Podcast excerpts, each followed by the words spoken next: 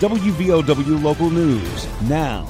A Kanawha County man was sentenced Monday to seven years in prison for intent to distribute methamphetamine and being a felon in possession of a firearm. I'm Aaron Stone. According to court documents and statements made in federal court, 50 year old Scott Edward Hudson of St. Albans admitted to participating in drug trafficking organization responsible for distributing large quantities of meth in Kanawha County. As part of this conspiracy, Hudson sold approximately 3 grams of methamphetamine to a confidential informant on March 22, 2019. Law enforcement officers executed a search warrant at Hudson's residence the following day, recovered approximately 230 grams of pure meth and more than $5,000 in cash that included marked bills from the controlled buy.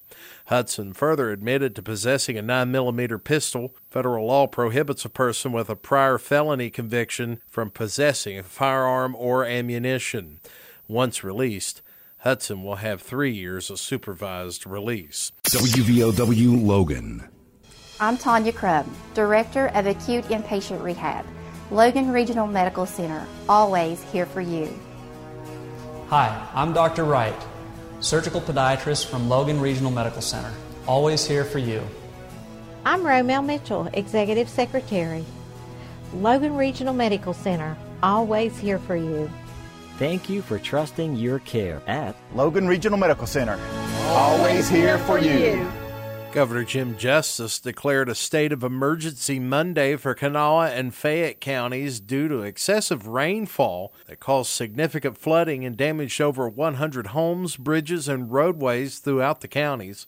The storms also resulted in downed trees, power outages, and disruptions of potable water systems. Over 20 people had to be rescued from their homes. Meanwhile, in Kentucky, FEMA representatives and Pike County officials met Monday night to work through some frustrations of flood victims. Many flood victims are saying the FEMA assistance has not been enough.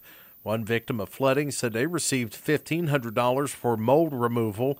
Other victims said they received $200 to replace bridges.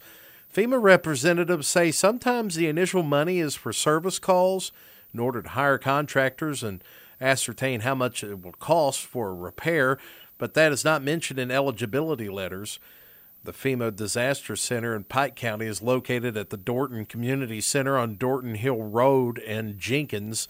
Pike County officials are urging flood victims to go in person and talk about their claims and appeals.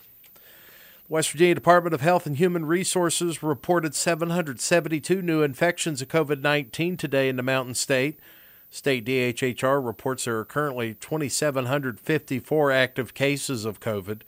No additional deaths, but the state's death toll remains at 7,206 fatalities. West Virginia State Police asking for the public's help in finding a man they believe was involved in two breaking and enterings in Wayne County. State police said the incidents occurred during the past week in Kenova. A green Yamaha golf cart and work equipment valued around $9,000 was taken, according to state police.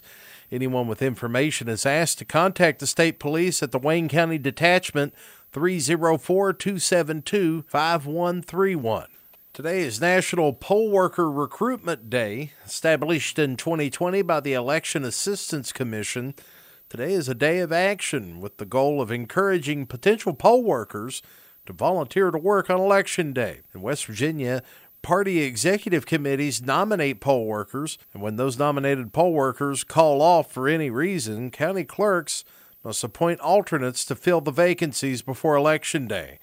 Poll workers must be registered to vote. To learn more about how to sign up to be a poll worker, visit online sos.wv.gov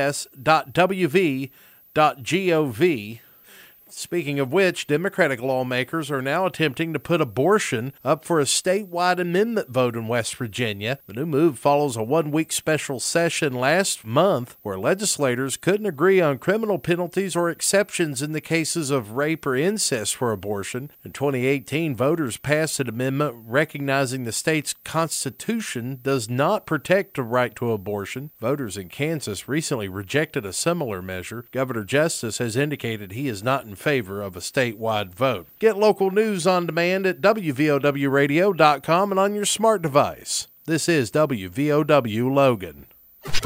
Here's the Coalfields forecast from the Storm Tracker 13 Weather Center. I'm Storm Tracker 13 Chief Meteorologist Spencer Atkins.